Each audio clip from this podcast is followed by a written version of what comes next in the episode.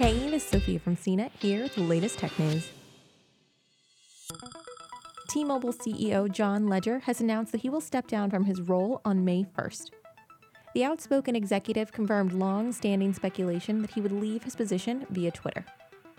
President and Chief Operating Officer Mike Sievert will take his place as C E O. Legere's announcement comes as the effort to merge T-Mobile with Sprint drags on. The Federal Communications Commission and the Department of Justice have both signed off on the deal, but it's encountered resistance from a number of state attorneys general.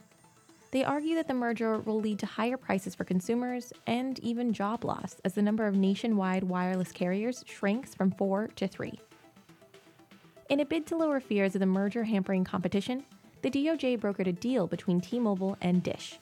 The satellite T V provider would acquire Sprint's prepaid brand Boost Mobile and be able to use T-Mobile and Sprint's combined network for seven years while it builds out its own five G mobile network. In a conference call with analysts and reporters, Legere said that he feels confident that the company would be successful against the attorneys general should the case go to trial.